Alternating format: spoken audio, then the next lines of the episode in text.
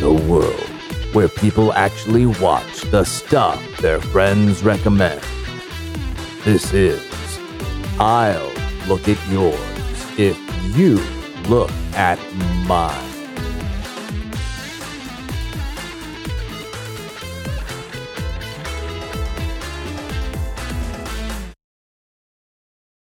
Welcome, lookers, to another edition of I'll Look at Yours If You Look at Mine. I'll be your host, Ben Mitchell, and you can find me at Redhead Media One on Twitter. Uh, today, we'll be discussing and reviewing a movie called Willow, which is currently streaming on Disney Plus. I'll be joined today by my distinguished co hosts who are likely already talking behind my back, so let's join their conversation already underway. Hiya, gang. Uh, Hey. With us today is Jim Scott. Welcome, gentle listeners and friends. and Kat Ramirez. Hi, I'm a passionate storyteller interested in reporting nothing but the truth about social and political issues. Just like I'm always real with my friends and family, I'll always keep it real with y'all. Always grateful to be here. We're thankful for that. And Mr. Devin Schwartz, who just got a poke in the arm Uh, yeah, I did. Uh, the game is on, and I am vaccinated. on the path. And last but not least, my good friend James Pepe. Hello. Um, I just want to say if you find a baby floating in a river, take it out of the river or it will die. it will just die. And never put a baby in the river, despite uh, what Also, many myths will tell yeah. you. Yeah, please don't. keep, keep babies away from rivers. Just He- keep them away. he will. He will not go on to found Rome. He will not become a savior of the world. That's right. So we're obviously talking about Willow, which came out in 1988. And uh, James, uh, not to put you on the spot, but did it, do you have some homework for us, a synopsis and whatnot? Yeah, yeah. You want to jump right in with uh, uh, that? Yeah, sure. This will be graded. Oh, geez. Okay. he has to DM after this too, I think. so. Um, so uh, this, yeah, so this is the Willow movie from um, 1988, um, starring starring Warwick Davis, who although gets third billing, I think, in the credits. Ouch. Yeah, yeah. Um, and uh, also starring Val Kilmer, and Val is short for Valentine. I have to assume. I think. I don't know if that's true or not. I'm just guessing. Okay, I thought you Um, were like and- legit saying that. I was like, really? that No, is no, a fun I- fact. I was thinking to myself, what could Val be short for if not Valentine? Well, let's start that rumor anyway. Yeah, no. You heard it here It's first. definitely canon now, yeah. and I think the person who was also top, had top billing was Joanne Wally or Whaley. But I don't I didn't recognize her. I don't know her. I don't know what else she's been in. Is she the good witch there, or is she the uh, love interest? she's Barbarian the love interest. Yeah. Okay. Huh. Yeah, that's a head looking through her scratcher. I, I would have thought Val Kilmer would be the the would have been the one that got the top billing. Yeah, oh no, he got the top billing. She got Oh, he did. second billing, Okay. and All right, all Warwick right. Davis got third billing, which yeah, um, seems like an injustice. Right? um, anyway, uh, I guess a little sort of some information about this movie. Um, I guess a lot. So like ILM did all the effects for this, and that was one of the highlights of the movie. Um, and it sort of it shows that they did it. And I guess that that one sequence in particular where Willow is fighting that like brazier or something, some sort of like thing that gets shot with magic and I think it's a life. brazier. Yeah. Well done. Yeah, yeah. That's like a sort of singled out as a very impressive piece of stuff. And it is. I mean, like it's it looked great. I mean, Yeah, stop motion probably Phil Tippett. Vary. um, who split off at some point uh, from ILM, and he came up with what was called Go Motion, not stop motion. Just a little tidbit. Um, I, I worked with some of the, the, his people in, in college who were professors of mine, and uh, his big contribution was that he was able to get motion blur into the motion, which sold it uh, as a lot more realistic at the time Oh, instead wow. of just like a nice clean still image he would get the blur in, and then all of a sudden it looks like realistic movement. But that's Wow. There's yeah, there's there's stuff today that doesn't but get that's that right. what everybody turns off when they get their new TVs immediately is motion blur. No one wants to see that shit anymore. But on our stop motion, we must have it. Yep, gotta have it. Anyway, so I have a I have a lengthy synopsis here, so I'm gonna just go through it. You guys can stop me when you want to. When we get Stop to the parts of the movie it. you want, yeah, when we get to the parts of the movie that you want to talk about. Yeah, you can give us the good stuff version or whatever. Yeah, so so this movie starts out with some um, text on the screen, as all good movies do, telling us what's up. Um, it tells us that there is a prophecy um, about a baby being born that's going to depose or do something to the evil queen, uh, Bavmorda. Um, And so she has um, tried to head this off at the pass by imprisoning uh not only like in a cave but then also in a cage she like took the cages put them in a cave put all the pregnant ladies Sure, the old In cave the in a cave. cage. yeah um just to make sure that they were extra i mean they're pregnant ladies where are they gonna they're not gonna get away once you have them either way um yeah so women in cages they have a baby. The baby has a mark on its arm that looks like it was drawn on with a sharpie. I think that's probably what happened. Um this baby gets smuggled out of the cage the cave cage jail. Uh the queen the evil queen somehow knows about this. And then there is a montage of the baby getting a little bit older. And then as we said the woman uh weaves i guess makes a basket and puts the baby in it and puts that basket in a river like uh like moses uh the woman is then like unceremoniously killed by a pack of monstrous dogs just immediately after this yeah, they loved uh, dressing up dogs with like uh, costumes back then. yeah Basically putting a putting a parka Yeah. on you don't you don't see that very That's often. basically what it looks like. just like put in a yeah it's just it's obviously like something that they like flop over these dogs and then like Flopped over is a good way to put it. yeah yeah um so then this this woman is killed uh the baby is then uh floats down the river and is found by warwick davis whose name is will he's the star of the movie and as we come to see that these are uh, i guess a separate race of people called the nelwyn they're like Mhm. small. They're like elves or something.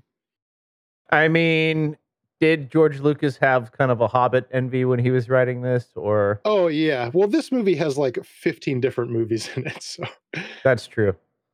yeah there's a lot of there's a lot of tolkien in this. There's a lot of like indiana jones and star wars all the lucas stuff in this um willow uh, or i guess willow's kids find the baby and then get willow to like come look at it and willow goes and sees it and is like no we can't take this baby we have to send him on send her on its way down the river The Um, refusal of the call. right to certain death we have to send her on He goes by the Uh, book on Joseph Campbell's uh, stuff. Oh yeah. Right. Yeah. Yeah. Yeah.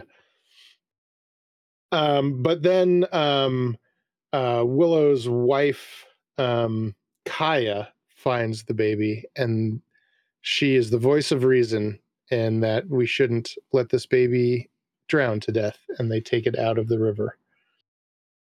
Um, Willow, then Willow and their the, his kids, they go to a um, like a festival that they're having. We find out that Willow does like a does like a magic show, like a He's Not like, an a- illusionist. yeah, yeah, Stage- yeah, like stage stage, magic. magic. He makes a pig disappear, and he does he juggles, I think, and other things. Um, but really, he's hoping to be apprenticed to the real wizard who does real magic. Um, but um, Yeah, when the- you the have wizards- real magic, why would you go see like an illusionist? Other than to set up a plot thing that pays off later. yeah, I don't know. Maybe the real magicians can't be bothered to make pigs disappear, but Like they can literally transform things and make things disappear. yeah so so there's a lot there's a number of of of wizard apprentice hopefuls. The the wizard comes out and asks them some very sort of like arcane question, like which whi- uh, with which finger do you rule the world or something? And he holds up his hand, and they all point to his fingers. They all choose wrong, um, and it seems as though Willow is not meant to be uh, apprenticed to the wizard. Um, more monster dogs come and attack their festival. Um, the uh, the Nelwyn, the the like elf people, uh, they like stab a bunch of these dogs to death with spears, um, and they somehow are able to like figure out that the dogs were looking for someone of like larger stature than them, like a person. A Daikini. as yeah yeah right. Yeah so somehow they know i i didn't i didn't see what it was but somehow they knew from like examining the dogs that they were looking for a Uh, It was uh they tore apart a cradle. They were looking they knew it was looking for a baby specifically because they like ripped apart an empty cradle, I think is what it was. oh okay all right well that's yeah, and so everyone was like, oh, they're looking for a baby, so it's gotta be this new baby. right yeah yeah yeah um so yeah so they kill the dogs um willow hears that they're looking for this baby um and so he runs home to make sure his new baby is safe uh which she is and they uh because they now see that someone is looking for this baby they decide to bring it to the the baby to the to the council of elders or something to find out what they do with the baby. Um so that's what they do. Um the wizard character uh, the the one that willow was trying to apprentice with um like has a little jug and like does some augury with like bones and he tells willow that he doesn't he's not really reading the bones that he's not like really doing any magic. Um but he asks him like whether he loves the baby or not and like wants to take care of him. And willow says yes uh hes- hesitantly says yes. And then the wizard um basically sets willow on his quest um and they they make a fellowship of the baby to take the baby somewhere um yeah, exactly. yeah They set out Yeah, on the yeah. path, pick up a few people on the way. That's probably good enough. Um, yeah so and the, and the wizard the wizard tells willow to believe in himself and the magic is inside him and stuff like that and they pick up a rabble of people along the way, including Val Kilmer and uh, what's the what's one of the the brownies names? Uh, do you have that Uh, on hand? Franjean and Rool. yeah yeah Frangi- franjean and roll right or rule something Oh, I mean, Rool. the, one of the actors is uh, oh yeah um, yeah is a name. yeah um I thought one of them was kevin John Pollak. Belushi. Kevin Pollak. Yeah. Mm. One of them kind of looked like John Belushi to That me. was I- I, Kevin couldn't Pollak. quite tell. yeah, okay. He's got a Belushi-esque face, stuff. I guess. So right yeah kevin Pollak is like I, I knew I recognized him. I was just, yeah, I was crossing. I can't think of what else he's been in, but I guess I can look it up. But yeah, I mean that's probably enough synopsis for for the time being. But um, uh, uh, they go on an epic quest and pick up some some friends along the way, right? And Yeah, a yeah. wizard, and uh, there's a star-crossed lover story where the daughter of the sorceress ends up uh, falling for Val Kilmer and vice versa after initially hating each other, which kind of reminded me of uh, what he did with uh, Star Wars with Han and, and Leia. Yep. But uh, did it did it win any awards? It must have won like visual effects thing. you know i don't i don't think it did Really? I remember them making a huge deal about how groundbreaking the effects were. Uh, it won at the Academy of Science Fiction, Fantasy, and Horror Films USA. It won, looks like Best Costume, and was nominated for a bunch of stuff. And it got nominated for two Oscars for Best effects. Oh, it got nominated. yeah, it got nominated for Best Effects, oh visual yeah, and okay. sound effects at the Oscars. Oh yeah, Ben Burtt. Yeah, uh, best uh, sound effects. Yeah, Ben Burtt. Um, he did. He was the sound guy for forever for all of Lucasfilm stuff. Uh, should we guess who? I wonder who actually won that year. Yeah. Um, let's uh, let's take our guesses. Uh, let's do it in the same way that I did last time, where I read from left to right. So, Jim Scott, what's your guess? Who uh, submitted this one?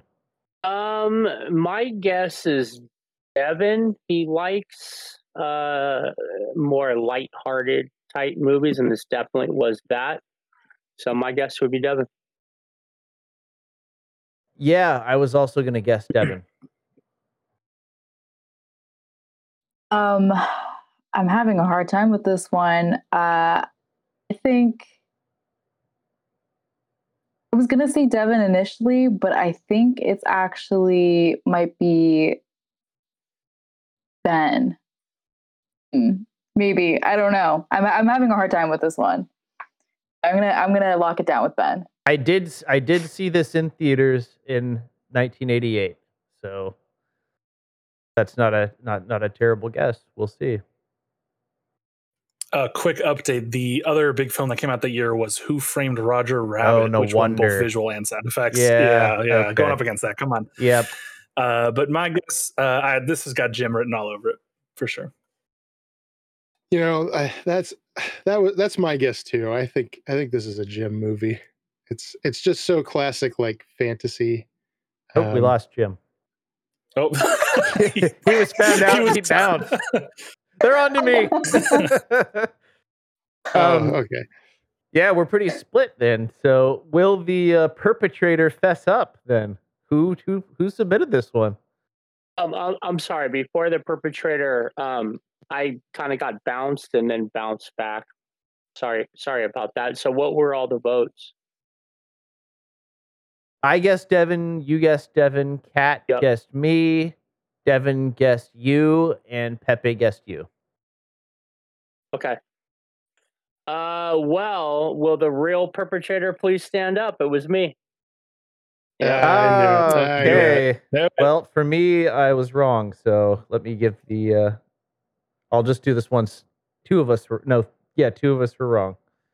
Uh, wrong, yeah. So Price is wrong. But uh, Pepe and Devin, you were on on to Jim on that one. Now, I remember Jim saying that you what threw me off was that you said you were a horror guy, so I, I thought for sure it was going to be like a horror movie for you. But uh, now that I now that I mentioned, it, I think you did mention that you like fantasy movies and stuff. So, so Jim, why did you choose Willow? And had you seen it before? Is it one of your favorite movies or something? Uh, what what landed that on your radar? uh, sure, sure. Do you want the long or the short of it? We probably considering what we started a little bit late. Let's let's hear the concise version. Sure. Um, so it's not one of my favorite movies, but it's a much loved nostalgic movie. Um, I've always been a very imaginative type, you know, when I was growing up. You know, I'd have a lot of fun playing with my friends. We go play in the creek or whatever, but then I love to daydream and read books. And this is even before um, finding Dungeons and Dragons. So when it came to movies, I was searching for movies that had the fantasy theme, right? And there was uh, quite a few in the 80s, you know, from B movies like Beastmaster, Deathstalker, those kind of things, Conan, uh, Krull, you know, that whole genre of movies. I ate that up.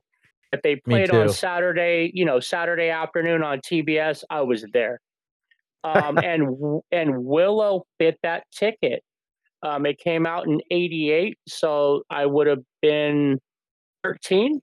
Um, yeah, thir- about 13 roughly um, during that time, and um, it was I just fell in love. I don't remember now if I seen it first at the movie theater and then later on on VHS. I can't remember like the exact details, but I know I'd watched it over and over again to the point that there was some friends of mine and we played Willow the board game where you could play General Kael, Sorsha, Willow, Brangian Rool. You moved across the board.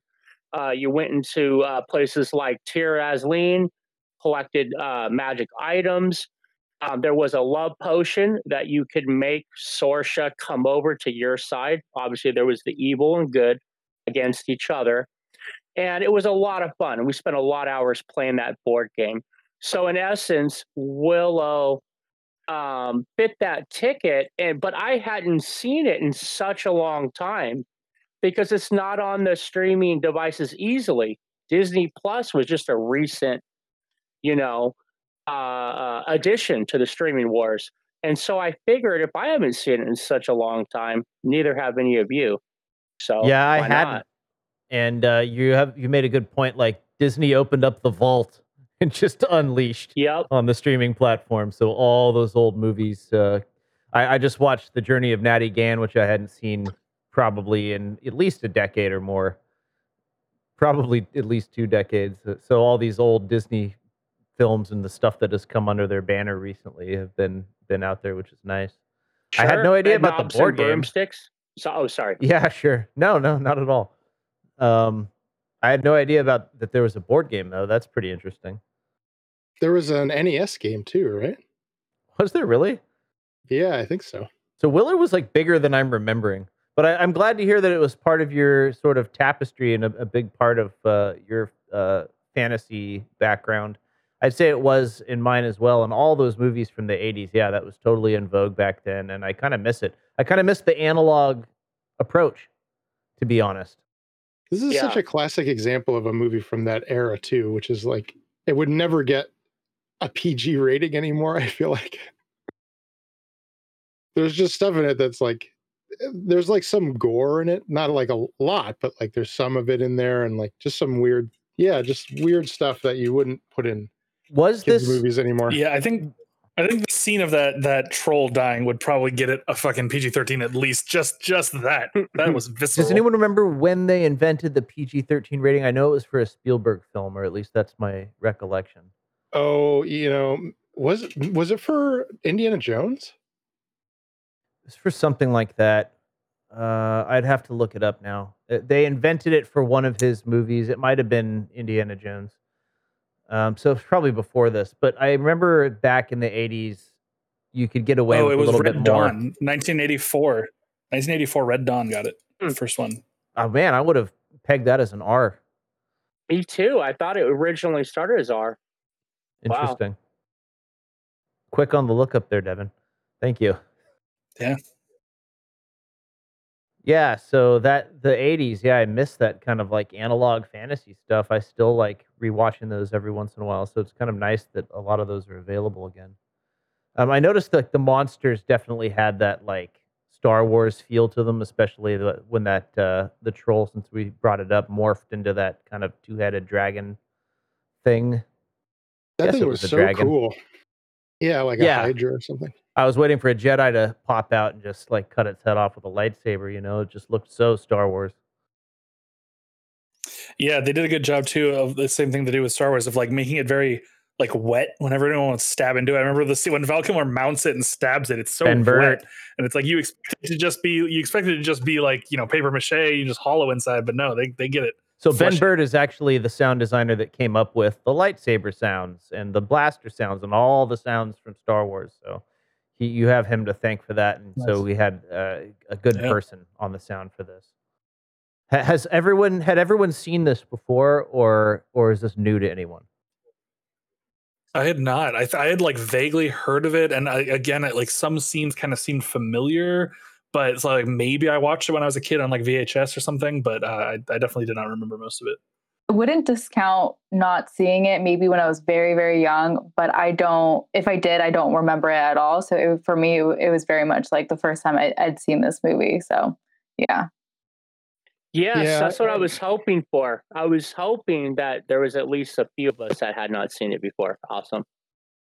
Yeah, I- I'm And- in the same boat. I can't remember if, I, even after having watched it now, I can't remember if I'd seen it before. There are parts of it that are like super familiar and parts of it that aren't, and I just can't remember. Uh, for me, I definitely watched it. Obviously, I saw it in the theater, but uh, it had been long enough to where uh, a lot of it I didn't remember, and a lot of it was kind of felt new to me in the rewatching of it. So it actually surprised me in that aspect. I was like, "Oh yeah, I, I don't remember this at all. I have no rele- recollection of this. There there were parts I, I remembered, but uh, but uh, it was nice to to see again. Uh, and I also wouldn't put it in like one of my top movies ever, but it was definitely an important movie at the time. And I remember like they even went so far as to have a TV special about specifically about the visual effects where uh, what's what's the uh, good witches or uh, or sorceress's uh, name? Does anyone recall that offhand? Oh, I don't. Let, It's, let me look it uh, up. Uh, Raziel. Raziel. Raziel was the was the was the one that was uh, Raziel. an animal. Yeah, Roselle when she when And Willow is is kind of transforming her through the sequence of the different animals. They invented a new they they did have a little bit of digital effects starting in with that and it was a big deal at the time and they called it polymorphic tweening and they invent and they invented I don't know if they invented it for this but this is the first major time they used it in an effect sequence like that. And I remember just being absolutely Yeah. fascinated by how it, they were able to get these animals to because you know before that they'd have to like you know like if someone changed into a wolf man they would have to like show a certain stage and then cut away and then cut back you know? They just couldn't do it. So uh, this was a big leap forward. And then of course only a few years later we from this uh, four years later we had uh, jurassic park. So obviously the technology just bound ahead Yeah, that scene where, it's particularly from uh, when she goes from goat to ostrich, that one like blew me away. It was so wild. The way it's like neck shot up out of its body, it was like Mm. kind of terrifying, but it really held cool. up pretty well Honestly, yeah. So what what with you guys Um, having or just seen it like kind of newer to you three, um, what did you think? Um, are you in the mostly Um, positive camp or did you enjoy it? so I guess what I what I'm thinking about is obviously it, it's an older movie, so like I know that it's not going to be today's terms the same kind of like script writing and um, effects, all those things. Like I obviously can take that into consideration. But one of my favorite films as a kid was The Princess Bride, and that was released I think a year before this movie was, and I in comparison for me, and I understand the cinematic uh, importance of this movie, um, and obviously there's a there's a lot of big names to this movie, but I like the Princess Bride was so much better as far as like a storyline and acting and dialogue. Like for me as a story, it just was a better better watch, um, even like in today's terms than watching Willow. So that's where I'm coming from with It's it. aged better. I think it's less Yeah. reliant on effects and stuff as well, and it was more reliant. And that on, might be part of it. story and Right? Yeah. Yeah, I, I agree. I, I think that I definitely like get a very quaint sense from this film. It's a very like pleasant film to watch, and I I like I can appreciate that if I had nostalgia for it, it would be like you know like a top film for me. But because of that that lack of nostalgia, the, the lack of those rose tinted uh, glasses, um, it did it was a little awkward. There were some kind of eye rolly tropey things that uh you know like you can suspend your disbelief for so long but that at some point you're like like why is this woman changing sides for instance like what actual reason does this woman have to to fall in love with this complete asshole who she knows was only like making moves at her because he was trying to trick her and like i don't know there's some like really weird like jumps in logic um but yeah i mean i think it looked incredible. The the even aside from the effects the set design and the costumes and everything like it looked amazing. Um did not look like an old film you know except for those those some effect shots that were a little janky but yeah i, I, I overall i enjoyed it. It was Some It of was that did- entertaining without a doubt. some of that Sure. did push through for me even even being nostalgic like and it usually ended up being something about the writing. So uh george lucas uh, i think he co-wrote it or came up with the story and then someone did the script or something yeah he's credited for story and then there's someone else who wrote the screenplay i think he wrote some Um, novels too if i'm not mistaken Hmm. jim's nodding yes um another like George George Lucas or the or uh, the guy who did the, the screenplay. I think I well, I heard I think that George Lucas wrote some novels, and I think he might actually be doing either a TV show or a sequel or something like that might Yeah. be in the works. I was going to mention that. Yeah, there is another. There's a TV show coming out that uh, casts the main guy, the guy who plays Willow. I can't remember his name. Uh, he is still reprising his role, but I looked at the cast. None of the other characters, uh, I don't think, are returning. So it's just Willow. Oh, Yeah, one poor- thing we didn't mention was that this was directed by Ron Howard. Yeah, another big name. Wow. yeah, this there's a lot of big names in this movie. And he was big already because he had done like Cocoon and stuff, so he was already well established as a A-list director at this time. Yeah, this was a, a tent pole. Yeah, I don't know if this it- was not a little little film. Yeah, it doesn't feel like a Ron Howard film to me. I don't know. I didn't get that vibe from it. Um, but uh, yeah, that that did surprise me when I saw that. So, was there any uh, part that you can recall off the top of your head? Either anyone can take this that like just kind of didn't work, or either like aged out, or was just like problematic for you. Well, I mean, like what you guys were saying earlier, like it would not pass as a PG movie in today's terms. Uh, there's like I remember that one scene where the I for, what's his name, uh, Mad Max or what's his name? Mad, Uh, Mad Mardigan. Mad Mad Ma- Mardigan. Ma- Mad Mad Mardigan. Mardigan, Mardigan. which is which is one word. That's a name. It's not But- Mad yeah, I had Mardigan. my subtitles But on. and I Mad noticed Max, that. they did keep pregnant women uh, uh, hostage in the in the new one, right? so yeah. It's true. That's Yeah. true.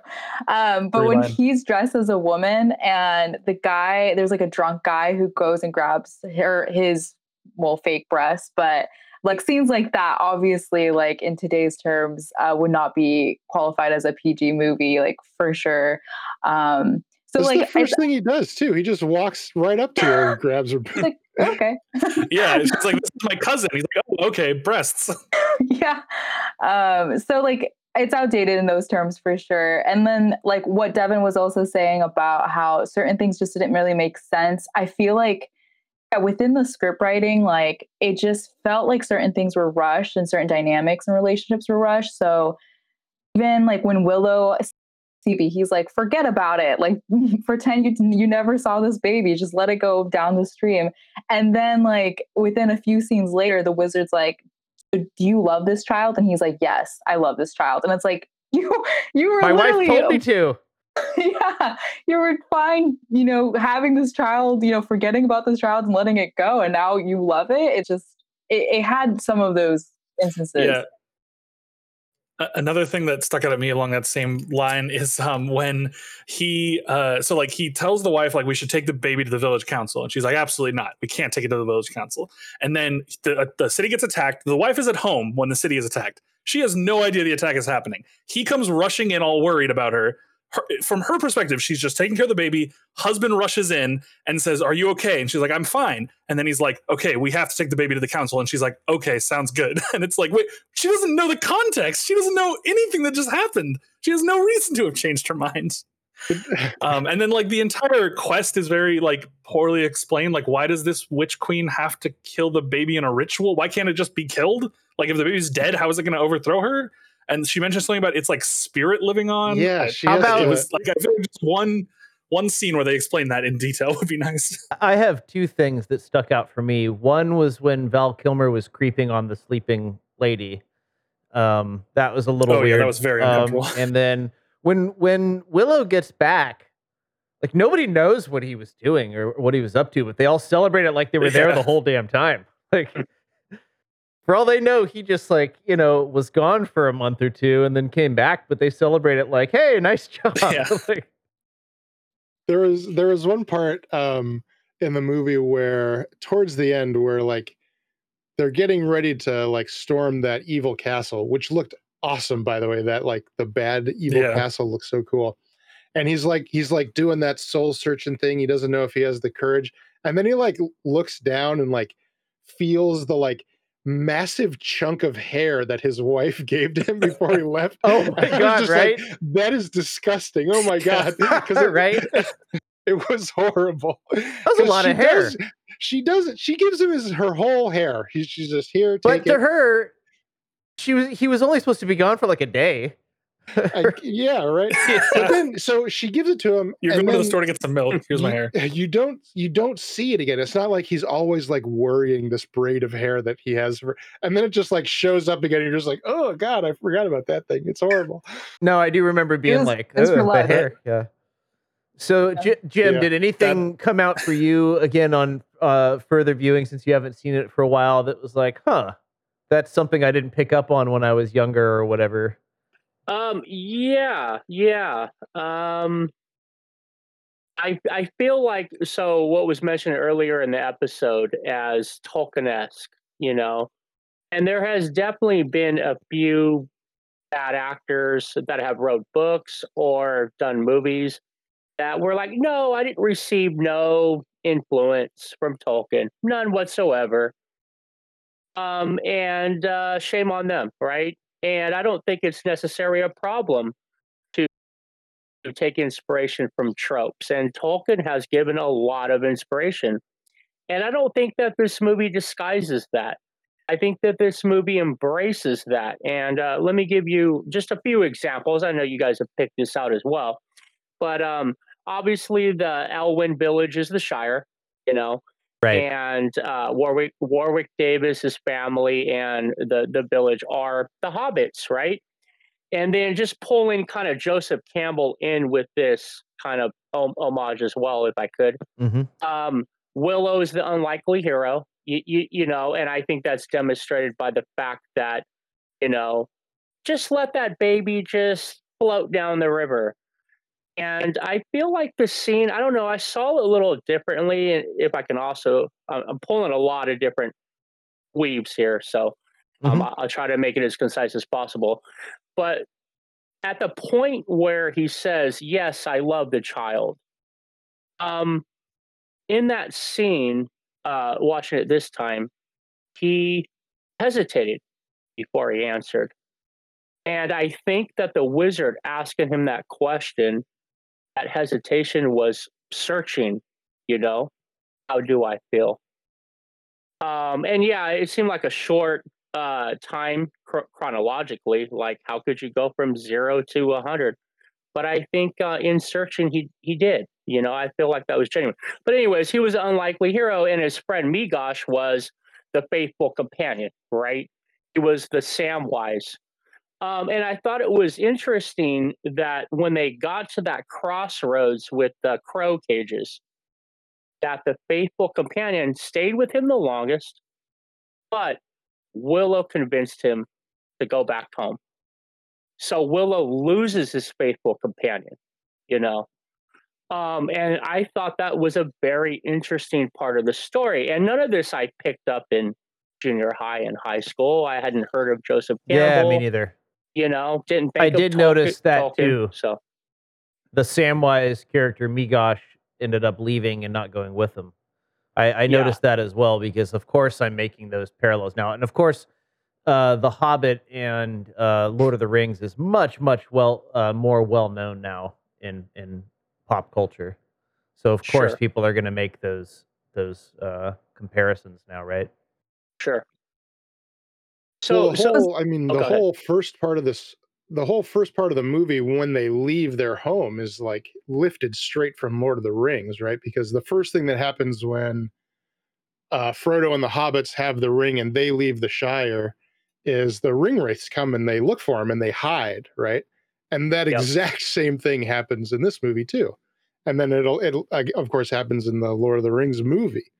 And yeah, it's just like the exact same thing happens. It's, it's like you Yeah. said, they're, he's- they're not hiding it. yeah, That's why I said, did he have like kind of Hobbit envy or whatever? I, I kind of said it in a derogatory fashion, maybe, but um, of course he was like paying homage to it, right? But um, uh, basically uh, they changed the MacGuffin, right? He changed it from a ring to a a, a baby, which is you know, i- it's fine. You pull from different myths and kind of uh, create a hodgepodge of something, and and what's old is new, right? They did take the story in a bunch of new directions, I think, as well. And uh, so, any standout moments uh, uh, for you guys that were very positive, that rated, uh, that that kind of stuck stuck in your craw, that were like kind of cool moments? Yeah, there was one moment that made me like actually laugh out loud. There, there were two things that made me kind of like chuckle. One one made me laugh a little harder. Uh, when the uh, wizard throws the like rock up in the air and it turns into a bird, and he's like, "This bird will guide you," and then it flies back towards the village, and he's like, "Ignore the bird." like I laughed at that. And then the scene where uh, they're in the bar and uh, the the the uh, forgot her name now. The woman, the, the daughter of the queen, uh, pulls off the, the Val Kilmer's shawl and reveals that he's a man. And then the guy gets all mad and he's just like, "Gentlemen, meet luck," and he like ducks. I don't know. That, that really got me for some reason. His delivery there was great. Val Kilmer did like a. He was very casual with this whole film, which like at some points came across as him kind of not really trying, but then at other times worked really well for the character. So it kind of went back and forth. But there were some moments that I think, I think he was a standout character, and you could see definitely see his star rising in this one. Um, well, he he had been in Top Gun before this too, so he was he was already established as well. Um, but yeah, so for you, some comedic moments stood out. That's interesting. Yeah, yeah. Anyone else want to sound off on that before I mention some stuff? I guess to follow Devin, I really enjoyed the the evil and the good witch fighting at the scene because to see some old white woman actually throwing punches was very interesting and I was not expecting that and um, so I, I really appreciated that scene uh, maybe not for the right reasons but I, I I definitely found it uh, No, I love that. I forgot that she kind of like yeah, it's f- fights dirty or not not dirty, but she goes to the mat with Bavmorda. yeah. That- that was- that it's was funny cool. because like a, a, a common criticism now of like Marvel movies is that like or like superhero movies in general is like these really powerful beings always like it always boils down to a fist fight at the end. And it's funny that this movie made, you know, fucking 20 years before any Marvel movie would ever get made, the exact same thing happens. These two powerful wi- witches and they just start punching each other. It's great. Laying the I mean, Which groundwork. I- did not I think, happen in yeah. Lord of the Rings either. Between if you think of the wizard duel between uh, Gandalf and Saruman, oh yeah. they settled that with the stabs, I believe. Yeah. Never got to fisticuffs. I would pay to see that. I mean, some of the some of the parts that stood out for me was the um, everything that happened, like in the um, the castle that they were going to, like with that big dragon monster. That stuff was so cool looking. Um, and the yeah, I guess the I guess it was just the it was the the effects, like watching those animals morph was like weirdly grotesque and cool. Um, and uh, the design of the like evil castle, the evil hold, or whatever you want to call it, the outside, the walls, and then the inside too, all that stuff looked awesome. Um, yeah, it was really cool. You could tell that's where they put the money in, into those. Well, someone, I mean, someone knew what they were doing. Oh, 'Cause, I absolutely. mean, the These were the best like- guys. They didn't have a bunch of effects studios back then. It was basically ILM was it. Yeah, I mean, ILM is like probably the most famous effects studio in existence, right? And you know, so because they're so like, groundbreaking. reason. Yeah, exactly. Yeah, yeah. But like it, it's it's funny because those parts it's funny for a number of reasons because first because like the story d- almost takes a backseat to it because the the story doesn't hang together all that well. It's like this thing happens and then this thing happens and then this thing happens and then this thing happens. Um but it's also funny because of like what George Lucas decided to do with like his Star Wars movies, which is I, I never really thought about it as a big deal before someone told me that like uh, what I mean is like when he redid all the special effects in the original Star Wars movies, I didn't really care about it that much and I didn't see why it was a big deal until someone told me like that movie won an Oscar for those effects and now all the work that those people did to to win an Oscar isn't in that movie anymore and you can't see it. He took it all out. And when you think about it that way, it's really shitty. And you kind of have to wonder, like, why did he do that? You know? Absolutely. And there's been a concerted effort on the part of fans to reassemble those movies in Yeah. their original film release. And I have a few of them. There's the D, I think it was like D Harmy, the uh, or Harmy, Despecialized. Harmy despecialized, and then there's another one that's more recent that uh, they really they took pulled all from 35 millimeter prints, and it's actually uh, quite beautiful to to watch at least once to see how it was seen in the theaters. And so I'm glad for that effort, but I don't I don't know that we'll see that kind of uh, official release, unfortunately. But yeah, that's when a good point. When Disney decides they need another billion dollars, they'll release an original cut of Star Wars. Don't you think?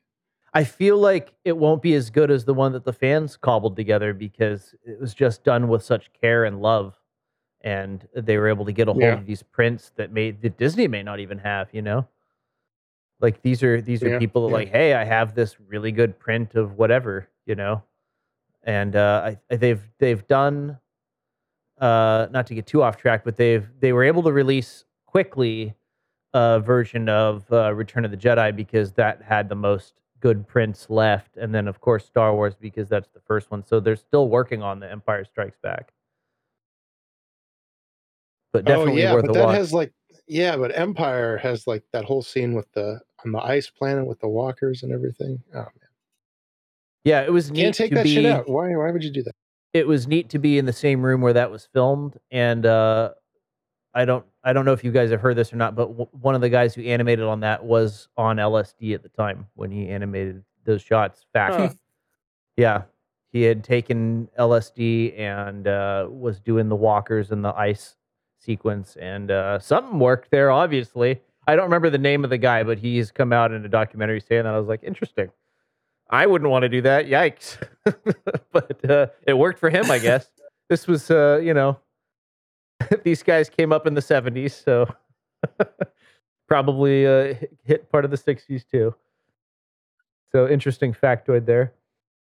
But uh, to bring it back to Willow, uh, any other parts that stood out uh, for for you guys that were just kind of like great moments? What about you, Jim? What what stood up for you since you it was your pick and uh, you've probably seen it more and had more invested in it. What what what held up for you the best, or what stands out? Uh, so the parts that held up for me the best was the the Hydra monster that you guys keep talking about, the Eborsisk. I really, I mean, that scared me. You you know, um, as a kid watching it, and uh, uh, it's a fearsome monster even now. Um, another intimidating character that still stood the test, even though he doesn't get much screen time, was General Kael. Absolutely. Uh, you, you know, this was the uh, Darth Vader of this movie. You know, the skull mask and everything. That mask very- is so cool. yeah, so cool. and su- such a dominating figure. You, you, you know, the few scenes that he has, he strides in, and it's like, you know, I'm gonna take care of business, even if I'm in the throne room talking to you. Um, so I really enjoyed him.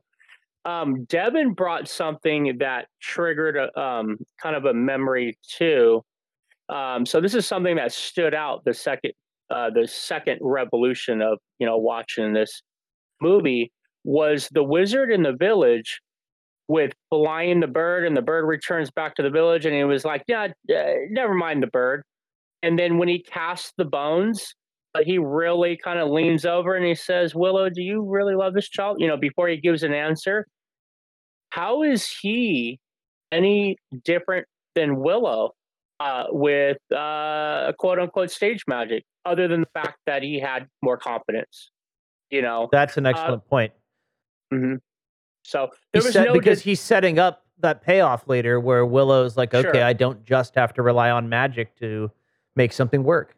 Part of it is showmanship, and that's Yes. important too.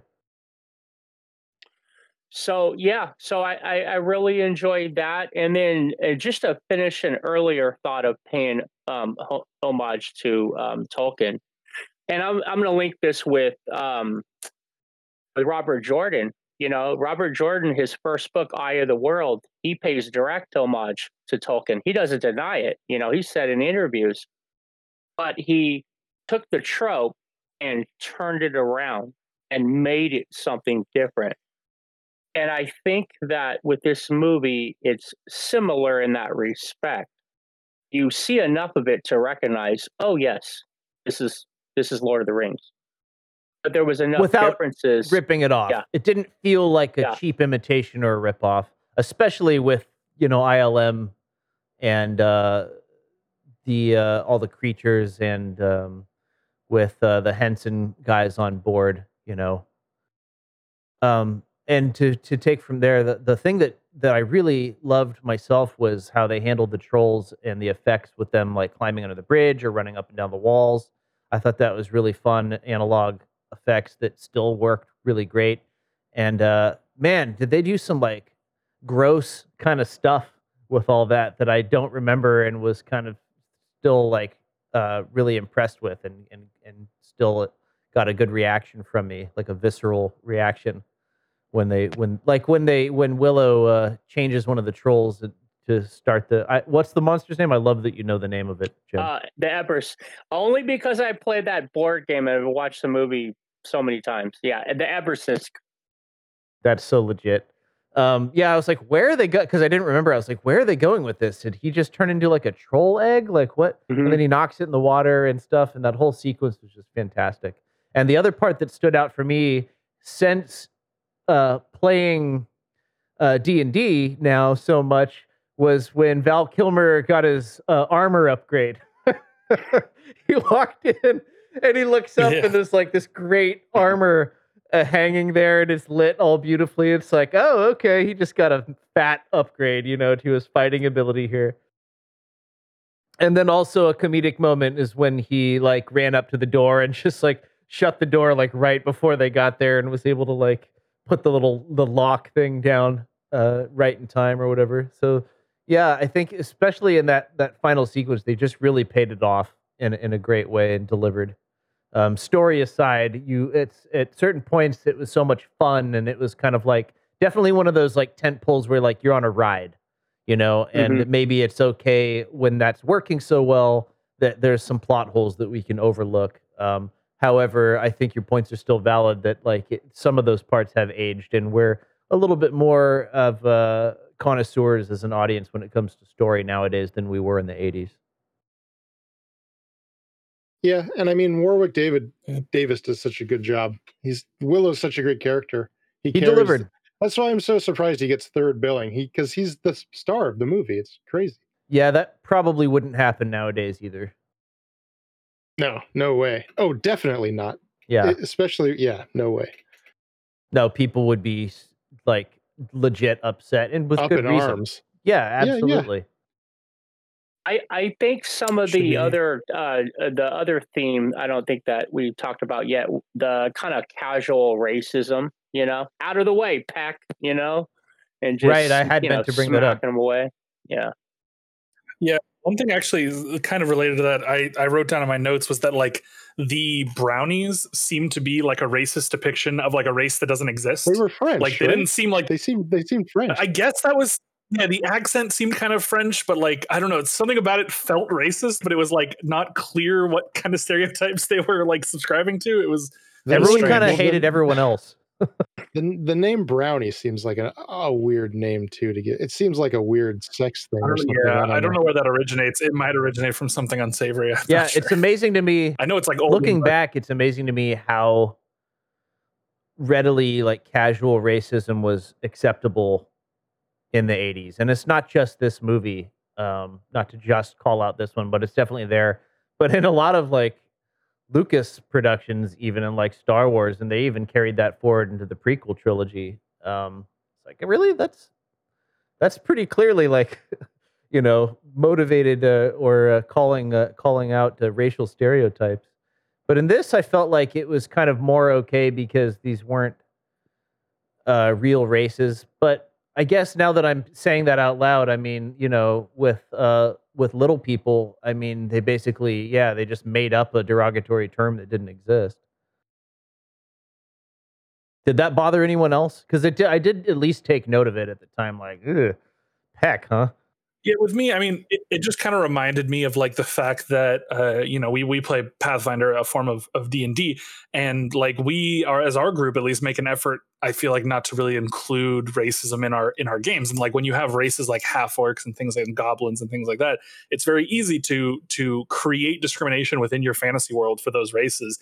But it's like why? Like if you're creating a world that's all your own and it's fantasy, why add racism? like why not just remove that unsavory thing from from your society that you're creating? Well, I and what's interesting is actually I read an article about Disney films specifically like in animated films of course about like uh racial depictions and racism. And because when we often think about racism we always think about skin tone and like visually like a representation of someone's race.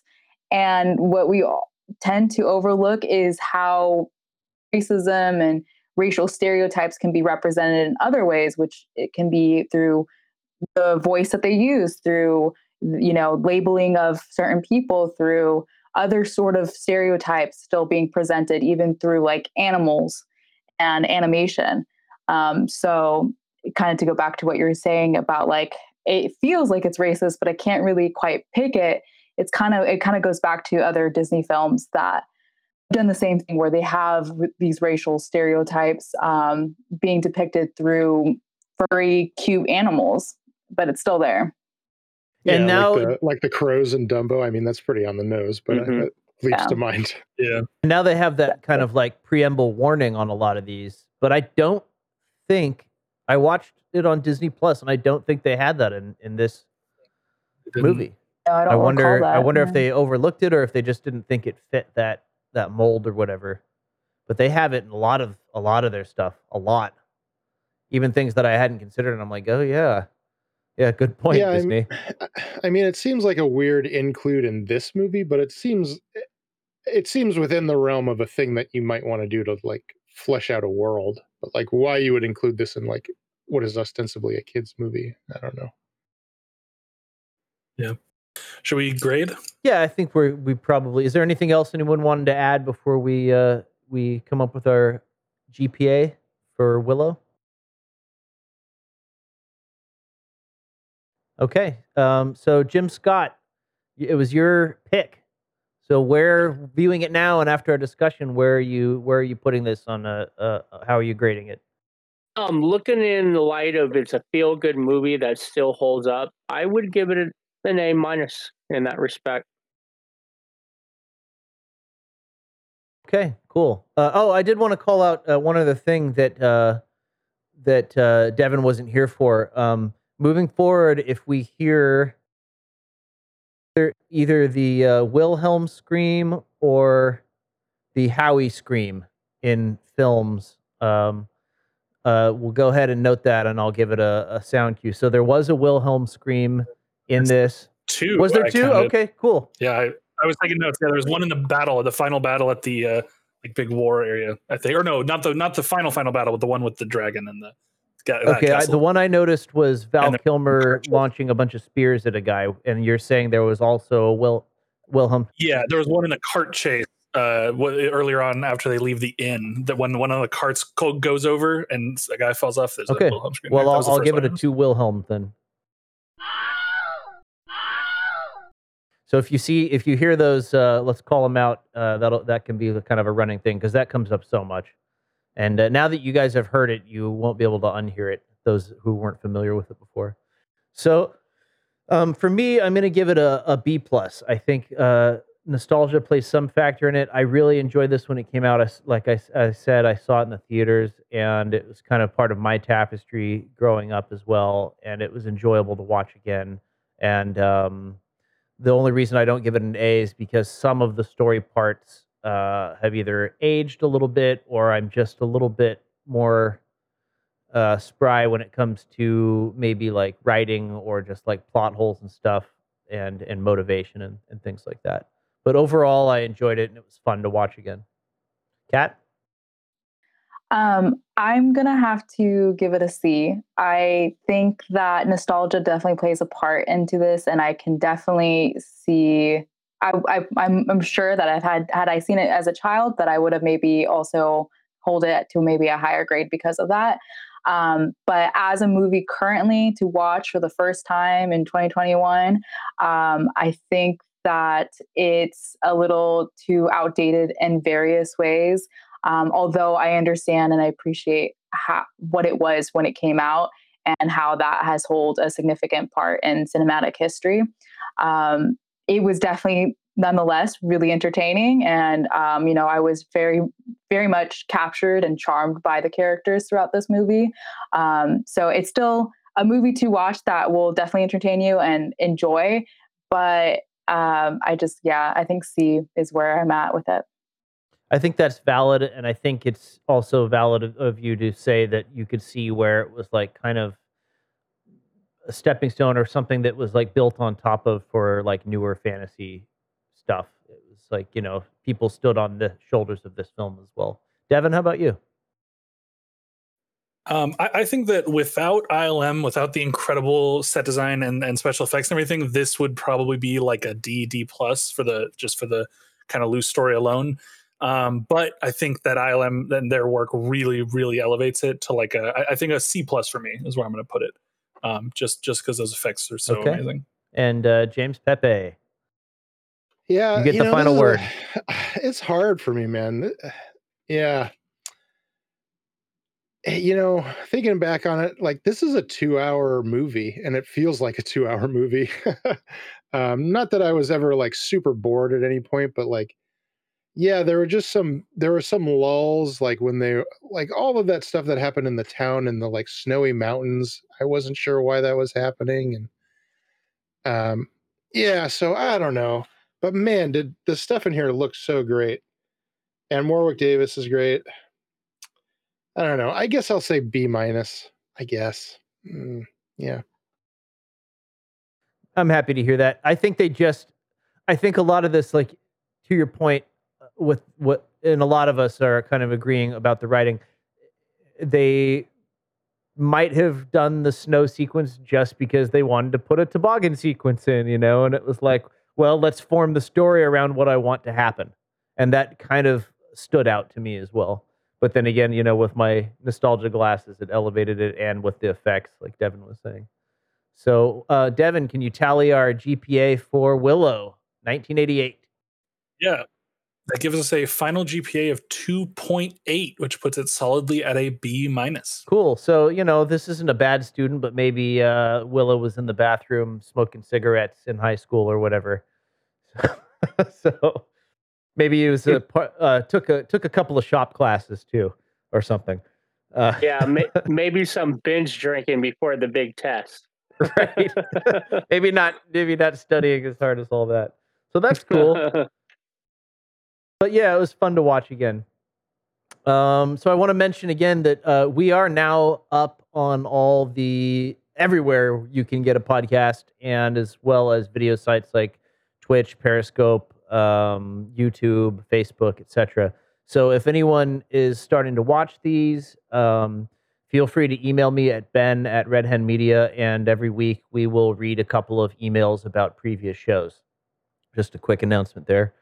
And um, why don't we roll for the next episode? And uh, Jim, do you want to roll this time? Do you have some dice available? Um, I don't think that are. Yeah, yeah, I mean, I have dice available. Are you kidding me? Jim's got dice all every. I, I figured, man. I'm ready to play. Uh, let's just start running the game right now. Wait. Yeah, man. Roll, roll initiative, dude. Shit. So let me um, switch over to movie. Bring up our sheet as well, so I can do this sure, right. And then, and then tell me what which dice to roll. Uh, like how many selections do it's we have? It's going to be a D three, right? It's going to be a D three. A D three. Is that is that a thing? D6. Are D threes a no. thing in real life? No. So I guess roll no, a D four, and then if it's one that we don't have, no, you got to right. do. Come no. on, man. Your dice D- math has got to be better than that. D six and one, D6. two, three, four, five, six. Bang bang. That sounds right, great. Okay, let me bring up one, the sheet. Three, one, one okay. sec.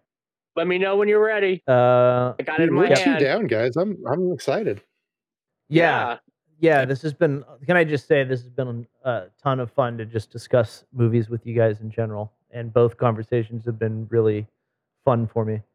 Very in, very interesting. You intellectual heavyweights make me step my game up, so I appreciate you guys. Right, I'm struggling to keep up here, guys. I'm going to be honest. There's our Google sheet, and let me Still give you a drum hand. roll. Okay, hang on, hang on. I should have prepped for this better. Okay, let me give you a drum roll. Here comes the drum roll. Go ahead. Whoop! Ah, it's sliding off my desk. I got a one. A one again. Another crit fill. Okay, let's see where we're at. Okay, we're watching a movie called Horse Girl, uh, which came out in 2020 and it is now streaming on Netflix. Perfect. Perfect. So that's our All right. next week's film that we'll be discussing. So I guess that's about it. I guess we can uh, wrap up. Uh, oh no, wait. Uh, there's someone at the door. Who's there, Ben? Just one more thing. Oh, Lieutenant Columbo says uh, we have time for just one more thing. So anything happened this week, Jim Scott, that you want to bring up, or anything you want to talk about briefly? Um, yeah. So I rarely bring up a, you know, a college textbook, but this is one of the assigned readings. I'll put it kind of in the screen. Doesn't look like it shows up too well. Crazy like us. but no, it's I read called that. Crazy Like. Yep, Crazy Like Us, uh, the globalization of the American psyche.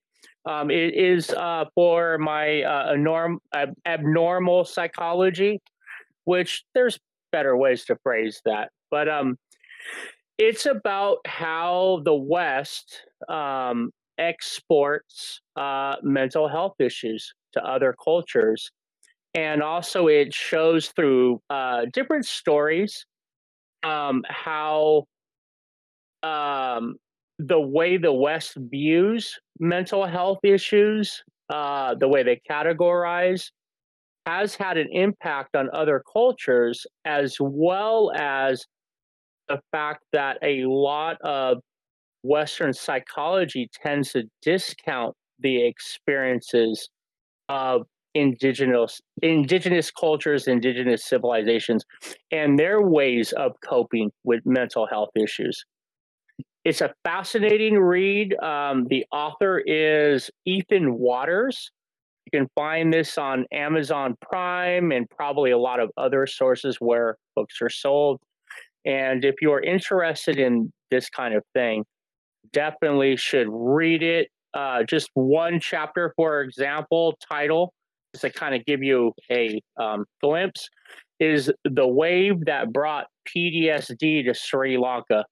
So, and there's a lot of different stories about that kind of So thing. is it their So- contention that it has had a negative overall impact, or are they kind of saying it's a mixed bag, or or what? Um, so I've only read one of the stories in the introduction, um, and it was the wave that brought PTSD to uh, Sri Lanka. So, from just judging from that chapter, it is a mixed bag. Um, there are uh, definitely useful things that have come about, but for the most part, they are negative impacts as far as how they affect Sure. those cultures, even when um, everybody is acting in good faith. Even then, um, some of the consequences have been Calling dire, out that maybe actually. we should rethink rethink the approach or something. I could see Yes. that, and hopefully we improve on that over time. So my thing this week is uh, well, one thing. My dog Nene's birthday is today, so that was kind of cool. Uh, she's turning four, and uh, she's a little cutie. She's not right next to me, or I'd show her. I'll have to get her next episode. But my main thing was I've it has to be another VR thing because I finally got into. Let me change to. Uh, here we go. Uh, Half Life Alyx. I finally started playing that, and man, is it cool to get back into the world Oh, of Half Life after such a long dry spell. Um, I missed it. I missed the oppression. I missed shooting the zombie you things cannot- and the and the head crabs and the what are the things called that that hang down? I, I'm at a loss for the the name. If you if, Oh man, I don't know if they. I don't know if they call this Oh out. yeah, I don't Uh, know. Like suckers. But all I that know. They stuff, have something yeah, it's for them. all there. It's it's it's wonderful. I haven't played too much into it. I don't know where I'm at in the game. It's hard to tell, but um, being there in the virtual environment uh, immerses you in a game in in games like this beyond what we could do before, and uh, it's fantastic. And I'm probably late to the game on this one as well. If you're a hardcore gamer, a lot of people have already played. I know Devin, you've already played this, and and uh, Yeah, you cannot get me started. I could do a whole podcast about that it's, game it's alone. fantastic. I, Oh, if man. you haven't checked it So out, good. or if you're getting into VR or thinking about it, you, it, I know everyone already knows this, but I'll just add my voice to the cacophony. You gotta play Half Life Alyx. It's great. Um, okay, so moving on to Kat. Yeah, so I was gonna originally bring up a podcast, another podcast to listen to, but I feel like this is important to bring up um, because of how recent it was. Uh, Daunte Wright, he is a black man who got shot by the police. Um, he is well, man is I think a little bit too over the. He's a kid, basically. He was a, He's he was 20 a years kid, old. a very young man, 20 years old. Yeah, um, was shot by a cop for uh, he was pulled over originally for um, having air fresheners hanging in his rear view mirror. Um, so, kind of uh, food for thought that you know Black Lives Matter is not a controversial statement at this point, um, and it we should as as media as people who consume media and um, as someone who's going into the media field, um, it's not the narrative should not be wh- whether or not Black Lives Matter is a is something that is controversial. That that is not how we should be addressing this. Um, and I think that we obviously need to do a lot more um, at this point in time. We can't be where we were last year when George Floyd when George Floyd happened. Um, you know, it's it's we need having signs and and protesting and saying Black Lives Matter is not enough to um, actually convict these cops that are doing these things. It, it's going to require a lot more than that. So, Absolutely. yeah. I'll agree with you that this is one of the great fights of our time between a very split political nation. Not that this is a political podcast, but um, uh, uh, I have been on the edge of launching a political show for a long time, going back and forth, uh, and may still do it. Oh. But uh, I'll say that. I'll that be right uh, there with you. Sure, sure. Um, yeah, I yeah. I'll we'll, we can talk later. But uh, I just watched uh, with my wife. We watched the Real World uh, One reunion because I was around for when that was new, and they had a groundbreaking conversation back in 1992 about race, and it was interesting to see uh, which cast members uh, changed their minds, which ones grew, which ones came came to. One of the the guys that had brought up the thing was his name was Kevin at the time, and he was calling out this stuff in 1992, and it still is relevant today. And damn it, if one of the cast members did didn't learn a thing in 30 years, and she ended up storming out of there because of her white fragility, and uh, and it was just sad to see that she hadn't grown. Uh, but most of the the remaining other cast members were like, man, Kevin, I am so sorry that we weren't, you know, on the ball with this, and you were right. And it was nice to see that more people are getting on board with that. Was that the same season that had Pe- uh, Pedro Zamora? No, that was was that season a- three. Uh, this was see the original season, the original cast members with Eric Mhm. Nies, who hosted the grind, who had COVID and he couldn't actually be on there, so he appeared on the on the TV from a hotel room. I hope he's recovering as well. I had COVID last March, and so I feel for him. It's awful. It's not something you want. It's uh, it's. I'm very lucky, and people who recover are very lucky, even if we have uh, some symptoms still hanging out a year later. But uh, not to get too far off track on that either. But yeah, thank you for that, Kat. That was an important thing to uh, to bring up. Uh, Devin, what do you got for us? Uh, yeah, on a on a much Yeah, less serious note. Um, Right? I'm sorry. know. I, Oh, sorry. man. I'm sorry. it's fine. It- no, it's very important. We definitely should have addressed it. Um, I uh, I've been rewatching uh, an amazing show. It's not new by any means, but it's Parks and Recreations. It's like probably my 15th rewatch, 16th rewatch. I just like it's. uh, I I feel so strongly this time rewatching it that like it is such a shame that Parks or that The Office has outshined it as like the greater of the two. Uh, uh, uh, what's his name? What's the guy who wrote those two shows' name? Uh, something sure paul sure You're Paul out of Schur? Paul. Something like that anyway th- th- they were both written by the same guy and uh, the office obviously has many more accolades and is much more referenced in, in our times and rewatched more and i think that like as much as i adore the office and think it's an incredible show i think parks and rec kicks the shit out of it. I think parks and rec is way better.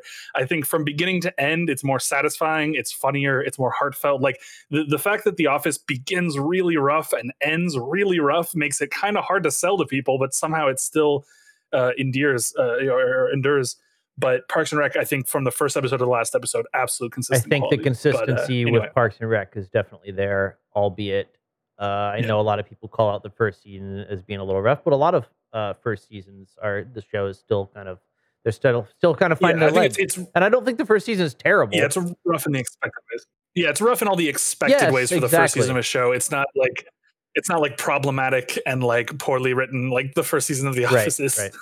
But yeah, they had to crack the Michael Scott character to bring it back to the office, which is superior. But we'll talk about that later.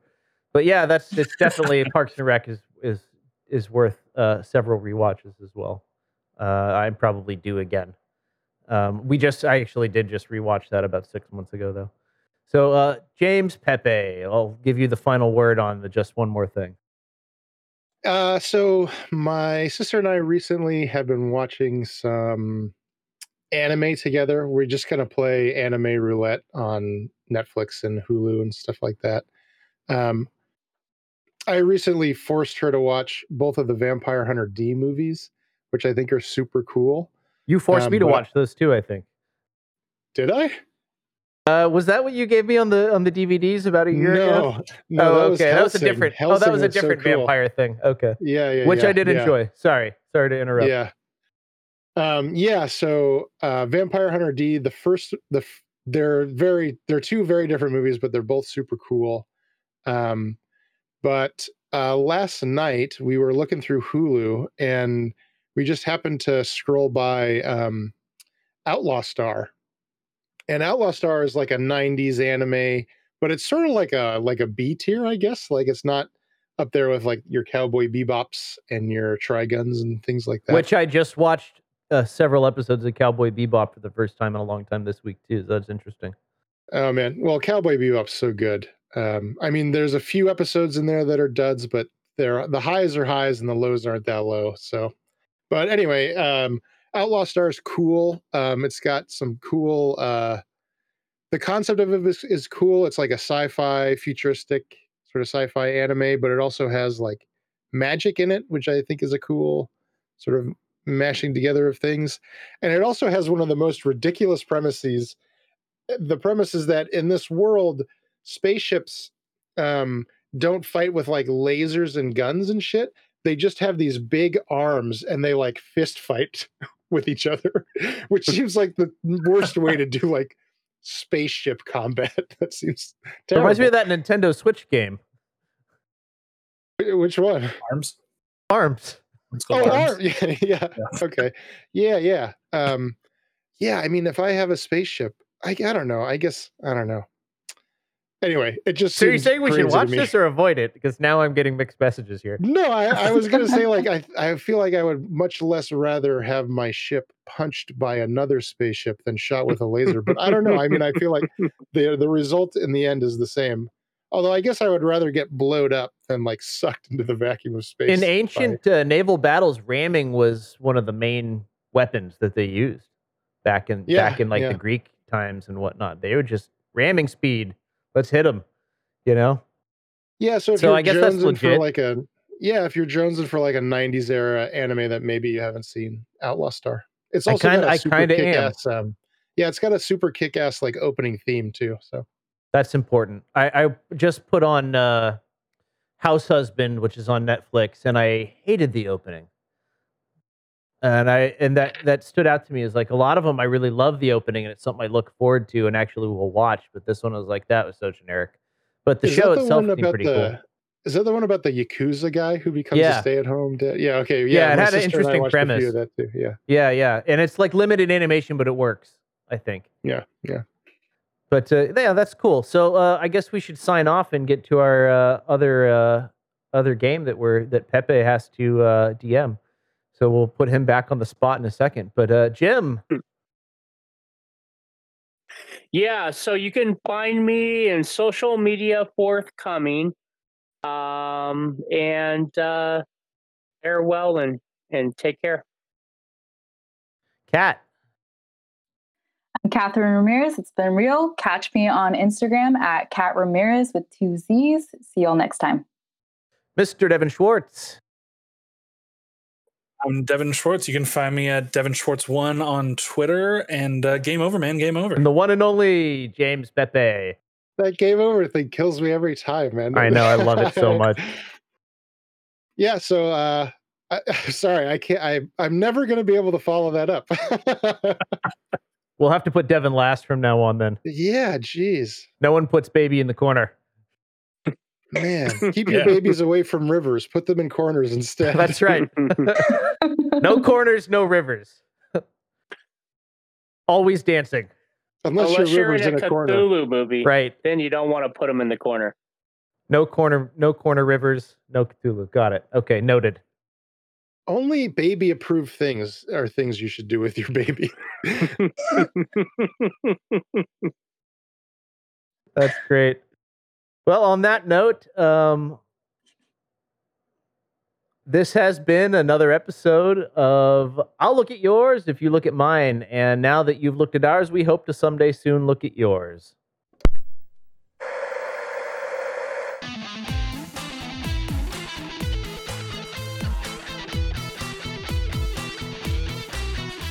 This has been I'll Look at Yours if you look at mine. Be sure to catch next week's movie, Horse Girl, which is streaming on Netflix.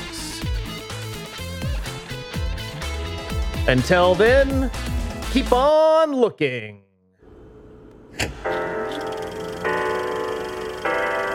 Red!